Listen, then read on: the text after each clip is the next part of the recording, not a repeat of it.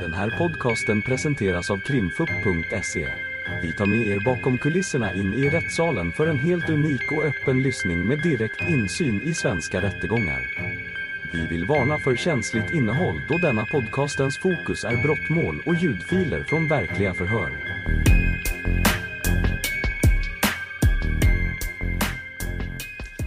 Japp, då har vi vittnesförhör med Kaj Knutsen och är det advokat Elvingsson eller advokat Jalemar som börjar? Elvingsson, varsågod. Tack så mycket. Hej Kaj! Hej. Ska bara få mig i bild också. Mm. Ja tack, gärna. Ja, det underlättar. Sådär. Tack så mycket. Jag tänker du ska få göra precis som de andra, berätta lite om din eh, bakgrund och eh, kompetensområden och den erfarenhet du har. Varsågod. Ja, jag är också då eh, Eh, specialist i anestesi och intensivvård. Det man vanligen kallar narkosläkare. Och, eh, jag har jobbat som läkare i 40 år och eh, jag har jobbat både med narkossidan och intensivvårdssidan men huvudsakligen med intensivvård. Och är under de senaste 20 åren är, eh, till vardags överläkare på eh, IVA Sahlgrenska sjukhuset i Göteborg. Jag har också sedan mer än 30 år då, ett ansvarsområde för Eh, klinisk toxikologi som rör då akuta förgiftningar eh, och det har varit många ärenden som handlat om överdoser av läkemedel men också eh, droger och narkotika. Och jag har haft många rättsärenden tidigare där jag också varit sakkunnig. Eh, Jag har i det aktuella ärendet inte haft eh, något att göra med, med vården i sig eller behandlingen utan enbart konsulterad här av, av er. Eh, Och eh, till grund för det utlåtande jag skrivit så har jag då haft journalanteckningar att gå igenom. Och du har ju fått ta del av eh, en del av materialet och skulle kunna berätta vilka slutsatser du har kommit fram till baserat på det föräldrarnas version? Ja, jag, jag har gjort så att säga en individuell bedömning av, av den här flickan och de omständigheter som, som har rått under, under det här ärendet och det, den händelse som inträffat. Och man kan ju då konstatera att, att den här flickan har ju en rad faktorer som gör att hon kan eller kommer att falla snabbt i temperatur. Eh, och det, det, vill jag peka på här då. Eh, och det är att hon från början då är ett barn. Eh, barn faller snabbare i temperatur eh, än vanliga vuxna så att säga. Barn och gamla är särskilt känsliga. Eh, hon är undernärd och i dålig kondition från, från början. Eh, jag gjorde en beräkning av hennes BMI eh, och man, man räknar med att man är en smal individ om man har ett BMI under 20. Eh, och eh, eh, jag själv som ni ser är lång och smal och ligger runt 20 men den här flickan ligger alltså strax under 12 vilket är ett mycket lågt värde. Så att, eh, har, hon, är, ni kraftigt underviktig och har mycket liten muskelmassa vilket har, är av betydelse i det här ärendet. Då. Hon har också en, eh, en intellektuell utvecklingsstörning eh, och sen var det yttre omständigheter som, som gjorde att hon var mer känslig för temperaturfallet då. Hon var kall från början, hon hade dåligt med kläder på sig. Eh, och det var kallt i, i det här huset. Eh, enligt då polisens mätningar så, så kunde det röra sig om, om 17 grader i huset. Där hon då vistats utan att klä sig ordentligt. Eh, Hon har sedan blivit placerad i en kall bil som har stått utomhus och inte varit uppvärmd från början. Eh, Och det var om jag förstod det rätt så var det, var det runt två grader, jag minns inte exakt eh, ut ute eller om det var minus två grader rent av. Det var i alla fall frost på rutorna. Eh, och eh, eh, sen har hon då fått i sig den här ättikan och ättikspriten och utvecklar då gradvis en, en, en chockbild som gör att hon blir tilltagande påverkad, tilltagande sänkt medvetande och kliniskt en, en chockbild som så småningom ger henne det man kallar för multipel organsvikt. Eh, man, man talar om någonting som, som på engelska kallas för STIRS och det står för Systemic Inflammatory Response Syndrome. Och det innebär att hela kroppen reagerar på, på den här eh, skadan som hon får. Eh, Ättiksprit ger ju i huvudsak skador i, i, i, nere i magsäcken då. Eh, till skillnad från lut som i huvudsak ger skador upp i matstrupen och, och bakdelen av svalget. Då. Och detta startar den här kraftiga inflammatoriska reaktionen i hela kroppen som man kallar för SILS. Och detta ger då påverkan på blodets koagulationsförmåga. Eh, det ger påverkan på lever, det ger påverkan på njurarna så att hon får både leversvikt och njursvikt. Och hon får också en kardiovaskulär instabilitet, det vill säga hon får en cirkulatorisk chockbild. Eh, och allt detta sammantaget gör att hon blir extra känslig för Eh, den här kalla miljön och att hon snabbt eh, går ner i temperatur. Så att min slutsats blir att det är fullt rimligt att hon går ner i temperatur till de här eh, uppmätta temperaturen på strax under 34 grader på 2 till 3 timmars tid.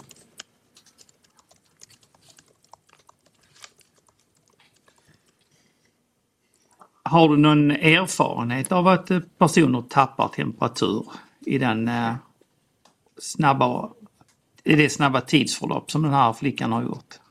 Eh, ja, eh, absolut. Eh, vi ser temperaturfall både på friska individer som, som sövs, som berörs här tidigare, men lite under andra omständigheter. Men till att börja med så, så är det så här att en normal temperatur det, det, det, brukar man definiera som mellan 36 och 37 grader. Så att, det kan ju vara så här i, här i det här aktuella fallet att det handlar om ett temperaturfall på strax över, över 2 grader. Men det, låt säga 2 till 3 grader, vilket alltså inte är är extremt på något sätt utan, utan det som hon hamnar i det är det man kallar för mild hypotermi. Och detta är inte ovanligt vid till exempel förgiftningar eh, som ger sänkt vakenhet. Eh, alla möjliga olika förgiftningar kan, kan ge en, en hypotermi. Eh, sen finns det vissa speciella förgiftningar som även kan ge förhöjd kroppstemperatur men det vanligaste är att vi ser, att vi ser ett temperaturfall Eh, och det kan gå på, på några timmars tid. Eh, vi ser sen också snabba temperaturfall i andra sammanhang på patienter som hamnar inom intensivvården. Eh, och jag hade ett fall eh, efter att jag hade skrivit det här utlåtandet som, som var en, en kvinna som var med om en trafikolycka. Eh, för jag, låg och, jag funderade lite grann på hur snabbt vi brukade se de här temperaturfallen och då var det en kvinna som kom in efter att ha varit med om en frontalkrock där hon suttit fast i en, i en skadad personbil. Eh, och då var hon klädd, hade kofta på sig. Eh, bilen slutade fungera och värmen också såklart. Det var två grader ute och man kunde klippa loss henne då med diverse skador och han hade grumlat medvetande ungefär samma som den här tjejen. Eh, kom in till sjukhus efter ungefär en timme och 45 minuter och hade då en temperatur också under 34 grader. Det var 33,5 grader i det fallet vill jag minnas. Eh, så det var lite andra omständigheter. Det var, det var längre perioder i kyla utomhus. Eh, men man får ju väga samman då de här olika faktorerna som är specifika för flickan. Eh, dels hennes konstitution och sen också det som hon har varit med om med den här Eh, skadan som man får av den här ättikspriten. Och det gör att jag gör den bedömningen att det är rimligt att temperaturfallet eh, uppkommer på två till tre timmar och inte det här långsamma förloppet som man hade kunnat förvänta sig annars. Det har ju talats en del om att föräldrarna skulle ha uppmärksammat exempelvis att flickan skulle huttra. Är det något som eh, kan passera ganska snabbt eller att man helt och hållet kan hoppa över det förloppet med huttrandet när man eh, befinner sig i chock? Ja, om man är en uttalad chockbild eller djupt medvetslös så kan, upp, så kan huttringen försvinna. Eh, och den här flickan då som jag nämnde tidigare hade ett lågt BMI och väldigt liten muskelmassa. Eh, så hon har inte så stor förmåga att huttra och det är just därför som, som hon kan falla och kommer att falla snabbare i temperatur än normalt. Jag, jag kunde inte se någonstans i journalen att man hade iakttagit någon huttring och det gör ju att temperaturfallet går snabbare. Du lyssnade på Helge och hans bedömning av om eh, Zoe då hade befunnit sig i chock. Vad har du för kommentarer kring det? Ja, vi gör lite grann olika bedömningar jag och Helge och jag ska inte liksom gå in och kritisera hans bedömning men jag utgår ifrån den här flickans eh, konstitution och habitus och de rådande omständigheterna i just det här specifika fallet. Och jag gör liksom inte några beräkningar beräknat på, på statistik eller från friska frivilliga försökspersoner eller något sånt utan det är en individuell bedömning och som jag också gör mot bakgrund då av, av min erfarenhet av, av liknande situationer och andra patienter i ungefär samma situation då. Eh, och att hon har en chock är det nog ingen tvekan om. Eh, det finns benämnt i journalen på flera ställen. Eh, och även det som jag nu benämnde som SIRS finns också benämnt i journalen. Det står på minst två olika ställen att hon har en cirkulatorisk chockbild eh, och det är ju så här att hon, har, hon blir gradvis sämre när hon kommer in till akuten. Och man tar henne till barniva där man söver henne försiktigt just med hänsyn till att hon har en instabil cirkulation. Och det är benämnt på flera ställen att cirkulationen är instabil och man ger henne då blodtryckshöjande läkemedel. Man ger henne Noradrenalin och Vasopressin. Och det är just för att motverka det blodtrycksfall som hon utvecklar då i en bild av chock. Det finns också blodprover som, som stödjer den tanken på att det är en chock och det viktigaste parametern där det, det är det som kallas för laktat som, som är en, en, eh, eh, ett, ett värde som vi ofta använder när vi bedömer patienter inom intensivvården. Hur dåliga de är och, och hur allvarligt tillståndet är. Och, och där eh, är det benämnt i journalen att ha ett laktat på, på över 7. Och rent allmänt så, så, brukar man säga att ett värde över 6, alltså normalt ska man ha under 2 i laktat och, eh, ännu lägre om man är helt frisk. Men, men över, under, mellan 1 och 2 så, så är det ingen större fara. Men är det över 3-4 så, är man, så är man i regel svårt sjuk. Och är man över 6, har man ett värde över 6 så är man livshotande sjuk. Och är det över 15 så överlever man sällan i, i laktat. Och så den här flickan hade ett laktatvärde på 7 vilket definitivt visar att hon hade en chockbild. Och hon får också sen då eh, både påverkan på njurar och lever. Eh, sen gör man också ultraljud på den här flickan och tittar på hjärtat och då ser man ju att hjärtat har eh, eh, nedsatt funktion vilket också då är uttryck för, för den här chockbilden. Eh, och detta tillsammans gör att hon får svårare för att huttra och hon faller snabbare i temperatur. Om jag kan hårdra det lite så får jag den uppfattningen att du menar på att du gör en individuell bedömning medan det som vi har lyssnat på från Helge det är mer en uträkning där man har matat in variabler och inte tagit hänsyn till enskilda omständigheter. Exempelvis skador och chock.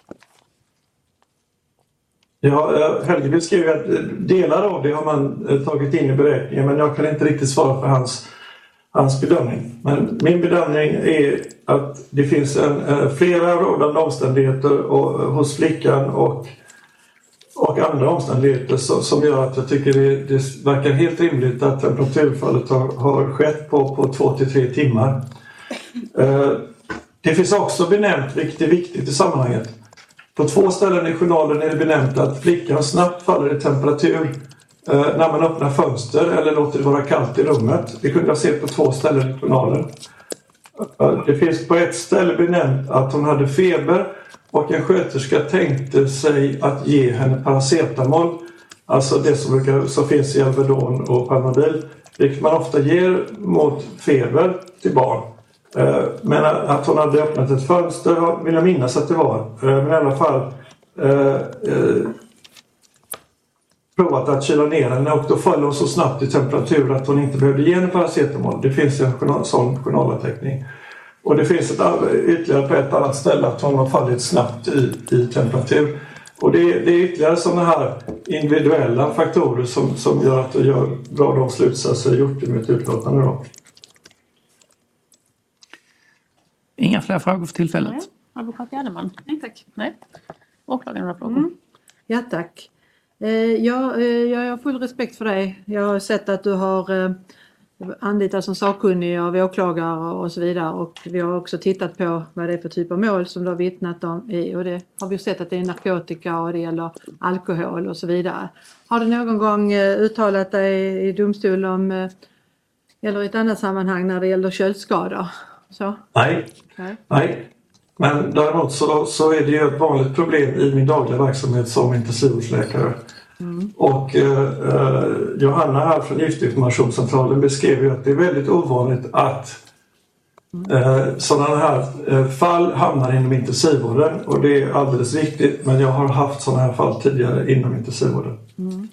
Eh, nej, för vi har ju hört eh, om eh, Helge Brännströms meriter att han har disputerat i, i detta och, och så vidare. Men det, det, är en, och det är hans specialområde om jag förstår det hela rätt. Men, men eh, är du specie- har du något annat sådär speciellt dokumenterad eh, kunskap om eh, hypotomi?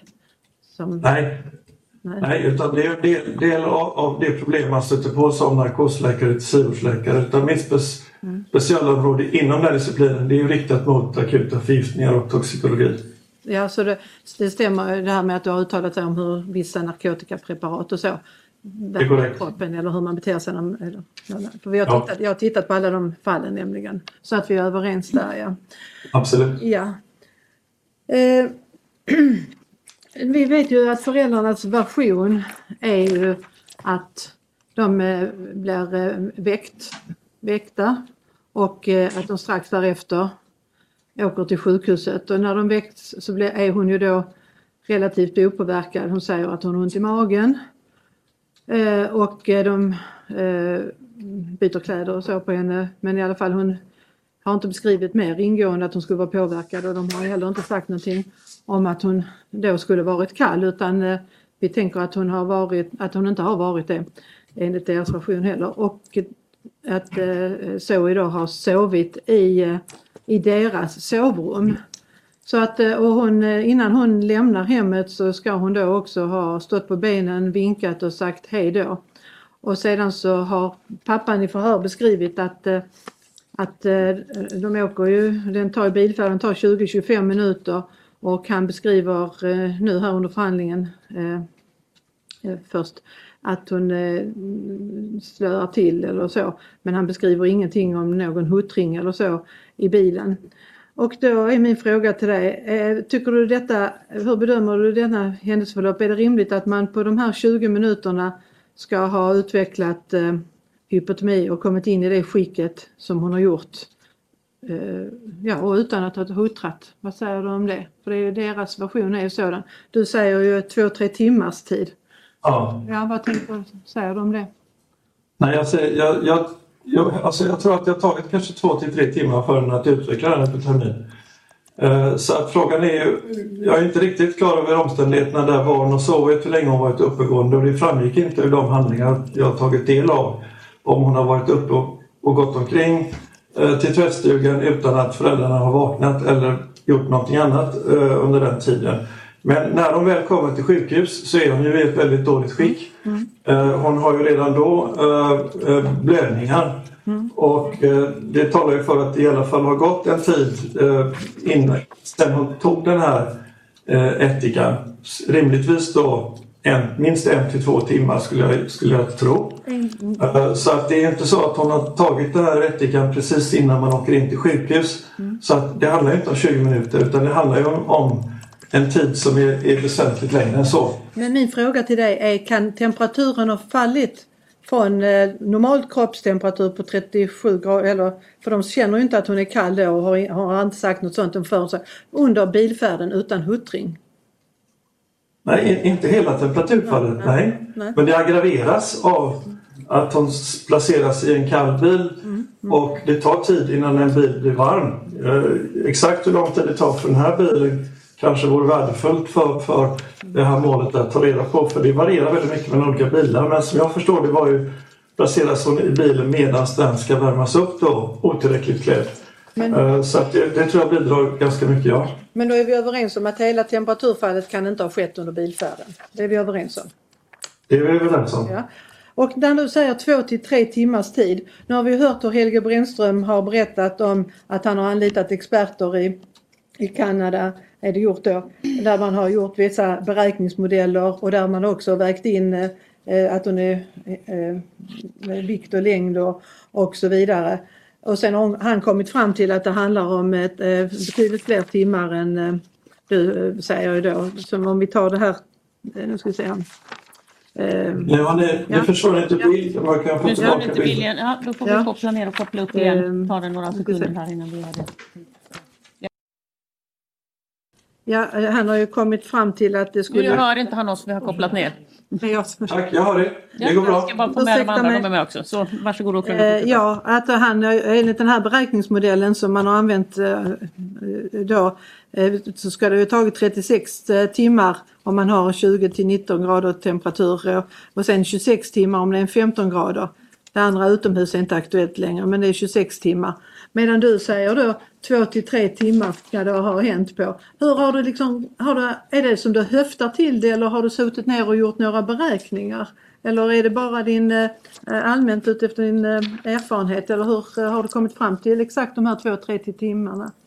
Ja, det som jag sa så är det en värdering som grundar sig dels på lång klinisk erfarenhet som narkosläkare. Eh, Där jag sett väldigt många patienter komma in då med undertemperatur under olika omständigheter. Liksom jag sett hur snabbt man får ett temperaturfall under narkos. Och det finns vissa delar av just den biten som är relevanta att jämföra med här. Det är nämligen den sänkta vakenheten. Att hon är tilltagande medvetslös. Det finns en, en skala som heter RLS som är beskriven i journalen. Att hon har RLS 3-4 vilket då är på gränsen till medvetslöshet. Och på det viset så liknar det ju det som händer när man blir sövd eller sederad under narkos. Och där kan man se att två graders temperaturfall det tar två till tre timmar. Och detta finns eh, belagt i flera vetenskapliga rapporter som jag kan delge er om ni vill efter, det här mötet. Eh, eh, och sen likaså har man sett på, på barn som, som sövs att en till två grader det tar en till två timmar. Det är temperaturfallet i samband med, med narkos. Det är den ena biten. Den andra biten är, är ju som jag sagt vad jag har sett i samband med patienter som kommer in till sjukhus. Eh, och inte minst då med, med de detaljer som finns kring det här fallet.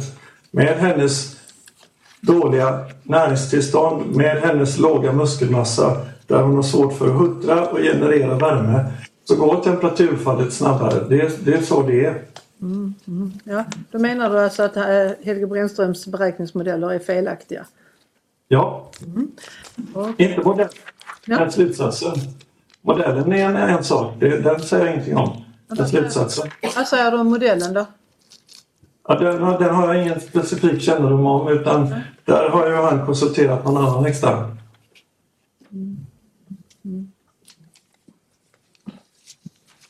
Eh, ja, eh, nu ska vi se här. Ja, du nämnde att hon skulle vara intellektuell funktionsnedsättning. Ha en intellektuell funktionsnedsättning. Det för Ja. jag utgår från att det inte har någon betydelse när du gör bedömningen om hon har det eller inte, eller?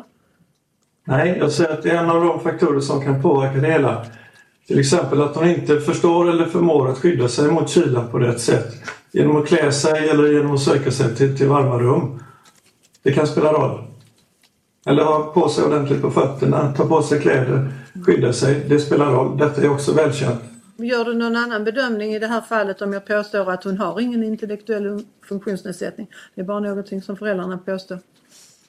Det är någonting som är omnämnt på flera ställen i journalen och det är det jag utgått ifrån. Men om, eh, skulle, om det visar sig att hon inte har det då, vad skulle du göra för bedömning då? Ingen annan bedömning, men det är en faktor som, som i sammanhanget kan spela roll. Ja, och spelar roll enligt min bedömning. Okej. Eh, du sa prata om detta med att hon är kraftigt underviktig. Kan du utveckla det närmare? Ja, det var, det var ju alltså, den beräkning jag gjorde som byggde på de journaluppgifter som fanns om längd och vikt. Och strax under 12 sa du att hon har BMI. Ja, Ja. det är mycket lågt värde. Det är mycket lågt värde. Hur skulle, Ja. Vad skulle du säga om det? Hur, hur, hur lågt är det? Ja, det, det betecknas som underviktig. Och det, det, på barn så delar man in det i fyra olika nivåer när det gäller vikten generellt. Så här. Man, man beräknar BMI på samma sätt som på vuxna. Och då är det i det lägsta skiktet som hon ligger. Så hon är underviktig, kraftigt underviktig och har alltså också liten muskelmassa med ett då, dåliga möjligheter till, till att huttra. Mm. Eh, nej, det var bara med tanke på, jag har även funderingar kring att hon har eh, inte fått tillräckligt med mat också så det var därför jag ställde frågan till dig. Det. Men du säger att hon är kraftigt underviktig. Precis. Eh, då ska vi se här. Eh, eh, Eh, eh det här med eh, att eh, temperaturen går ner i narkos, kan inte det ha något samband med att man tar vissa läkemedel? Jo, absolut.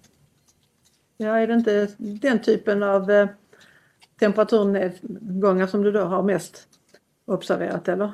eller jag som... Ja, alltså det, det, är en, det är en annan situation som jag sa, narkos. Den är inte helt jämförbar med den här. Men, men det finns vissa, vissa saker i det som, som ändå gör att, att, att det kan vara värde att titta på hur, vad som sker under narkos. Eh, nämligen att, att det kan gå med sån hastighet när man är, när man är medvetslös. Narkos är en form av kontrollerad, inducerad, reversibel medvetslöshet. Och det gör man med olika läkemedel, så kallade narkosmedel, både då intravenösa läkemedel och narkosgaser. Då. Eh, men, men på många sätt är det en helt annan situation än den vi har, absolut. Vad vet du specifikt om etika? Eh, mm, intag av etika? Vet du något, har du någonting erfarenhet utav det? Det, det är, alltså inom intensivvårdssammanhang är det precis som Johanna sa, det är en väldigt, väldigt sällsynt händelse eh, att, att man får så svåra skador som, som eh, gör att man hamnar på IVA. Men jag har haft sådana fall tidigare. Eh, och i det fallet som jag tänker på mest så var det en kvinna som en, en psykiatrisk sjukdom som eh, avsiktligt eh, eh svalde stora mängder och fick en sån här svår frätskada som också ledde till, till att hon förstörde magsäcken och fick opereras då. Eh, det finns ju publicerat ett antal fall, fallbeskrivningar av det här framförallt från Ryssland. Eh, och där kan en kommentar till, till Johanna här vara den att, att man i, en artikel eh, sammanställde 400 fall, vilket är ovanligt att man lyckas med det, för det här är vanligare i Ryssland då än, än i andra länder. Eh, där delar man ju in dem i, i, i avsiktliga eh, och oavsiktliga förgiftningar, det vill säga förväxlingstillbud. Och, och där var ett, var ett stort antal sådana förväxlingstillbud, alltså att man av misstag har då druckit detta. Eh, och, och, jag har också haft ett sådant fall där man av misstag tidigare då druckit, druckit det här och det var en kvinna som hade eh, nästan till blindhet så hon såg inte vad hon drack och, och, och, så, och så råkade det bli detta. Då. Eh, men i den ryska studien så skriver man bland annat att, att det handlar om personer som tror att det har varit vodka i glaset och druckit detta då, och fått en oavsiktlig skada. Men som sagt var, det här är en, en, en, en, en, eh, en syra, en organisk syra som ger en frätskada framförallt i, i magsäcken. Då. Eh, och i det här fallet var det mycket uttalad frätskada som ledde till att, att flickan fick operera bort magsäcken. Då. Och som jag sa tidigare så ger det ju då tidigt en mycket kraftig generell inflammation i kroppen. Och eh, den här flickan fick ju mycket allvarliga skador. Hon fick multipel organsvikt och fick vårdas på IV-respirator under ett antal dygn. Mm. Mm. mm.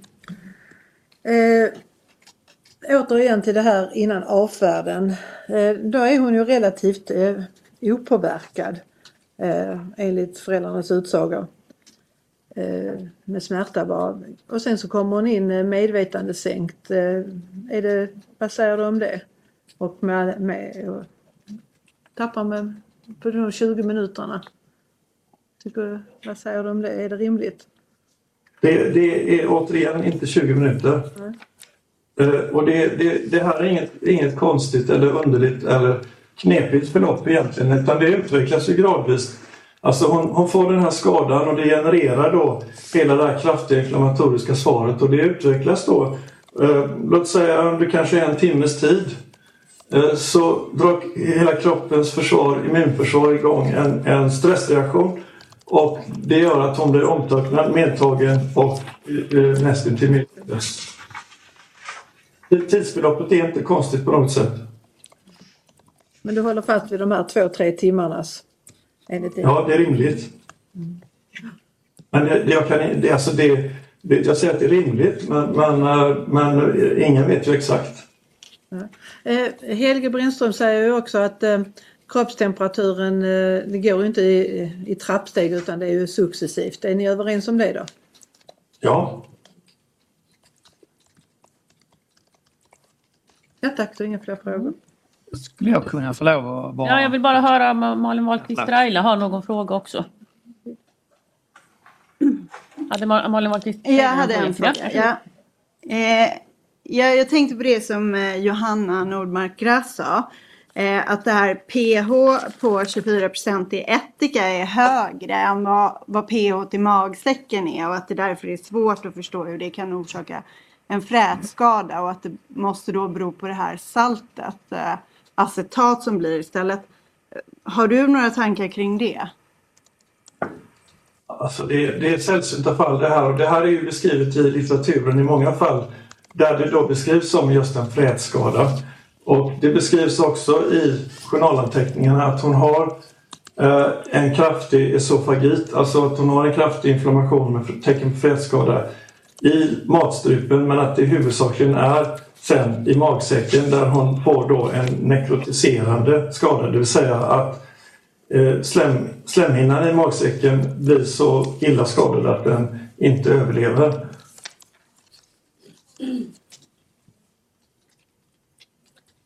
Man beskriver det som en korrosiv skada. Det är en flätskada, ja. Men har du några andra tankar än vad Johanna har på vad den frätskadan beror på? Nej. Tack. Advokat Elvingsson hade en kompletterande fråga. Ja, det är både en eh, kompletterande fråga och en eh, kommentar faktiskt. Den bedömningen som vi har, eller den berättelse vi har fått från eh, de tilltalade är ju att så i väcker de ungefär kvart över tre. Efter att då ha konsumerat den här ättikan. Och sen lämnar de huset ungefär tio över fyra. Efter att han har skrapat rutor med mera. Och sen är man framme ungefär 04.43, det är då man kommer in på barnakuten. Och då har det gått en och en halv timme. Och då är min fråga så här. Från det att man kommer fram till... Jag börjar så att jag fick uppfattningen från Helge att man fortsätter tappa i temperatur om inte man på något vis tillför energi eller tillför värme. Stämmer det? Ja, eh, ja visst. Det, alltså det tar tid att vända detta förloppet. Och, eh, eh, man får ju så småningom upp temperaturen och man, man, man ger henne vätska, volym och värmer henne. Och på det viset så stiger temperaturen på ett par timmars tid upp till 35 grader och sen 37 och sen små, småningom ännu högre. Då. Eh, ja, jag vet inte om det var svar på din fråga men jag ser det inte i bild heller om, om jag Jaha, få då det. kan vi flytta bild. ska vi göra. Där som har så missat fick se här. åklagaren igen. Jaså? Nu ska vi se. Varför kommer inte den Har du ingen bild alls just nu? Nej. Då får vi koppla ner och koppla upp igen.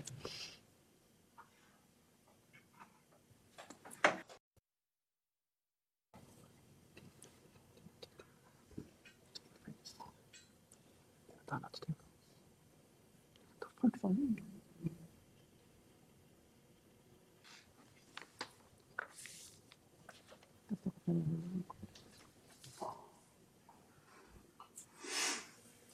Nu ska vi se. Nu tror jag att jag har bild igen. Ja. Tack så mycket. Ja, tack. Nej, min följdfråga på det är att de kommer fram 04.43. Sen vet vi inte när den här temperaturen tas inne på BIVA eller var det nu tas någonstans. Men kan man... Eh, är det sannolikt att hon har fortsatt falla i temperatur efter att man anländer till akuten 04.43?